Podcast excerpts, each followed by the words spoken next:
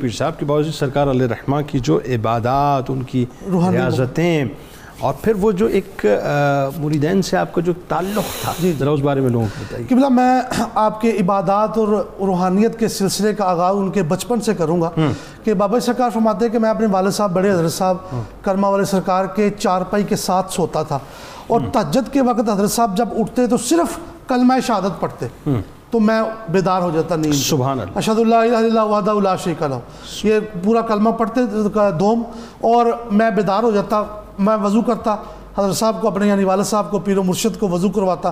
پھر ہم دونوں باپ بیٹا نماز تہجد ادا کرتے اور چالیس سال بابا سرکار فرماتے کہ میں نے اپنے والد صاحب کے آگے جماعت اللہ اکبر چالیس برس۔ چالیس برس جماعت کروائی جمعہ بھی پڑھایا۔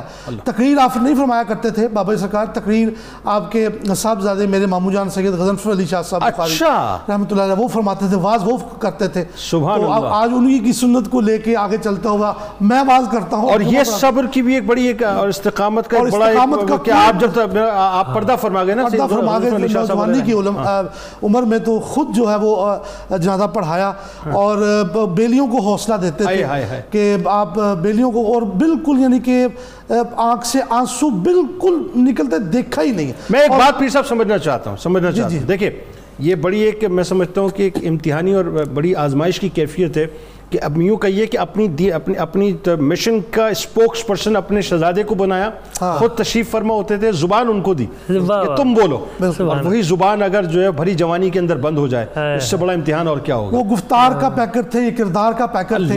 تو میرے مجھے ابو جی سید خلیل الرحمان صاحب بیان فرماتے ہیں کہ جب پیر سید غزنفر علی شاہ صاحب کو لحد مبارک میں اتارا بابا سرکار نے زیادہ پڑھایا۔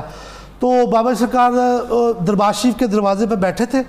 تو بالکل لحد مبارک بند کی جا رہی تھی۔ تو آپ نے اچانک آسمان کی طرف دیکھا بابا سرکار نے۔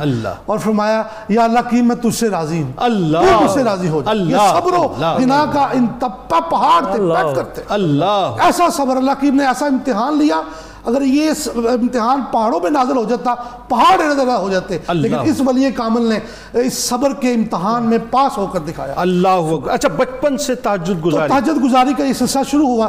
پھر آپ کے ایک وہاں استاد تھے میاں رحمت علی صاحب ادھر ہی کرمو والا گاؤں میں انڈیا میں۔ ضلع فروزپور میں۔ رحمت علی صاحب اب ان کا خاصہ یہ تھا جنید بھائی کہ یہ بڑے حضرت صاحب کے بھی استاد ہیں اور بابا سرکار کے بھی استاد اچھا، یعنی دونوں باپ بیٹا کے استاد ہیں۔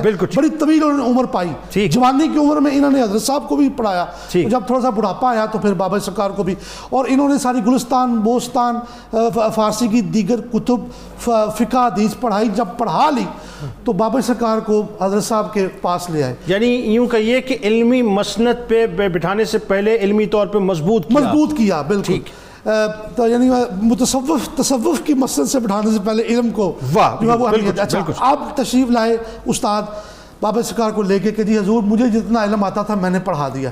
تو اب اسی دوران فیصلہ آباد سے ایک شیخ صاحب آئے آپ کے مرید۔ تو آ کے عرض کرنے لگے جی صاحبزادہ صاحب کو میرے ساتھ روانہ کریں میں ان کو کسی اچھی یونیورسٹی میں داخل کروا دیتا ہوں۔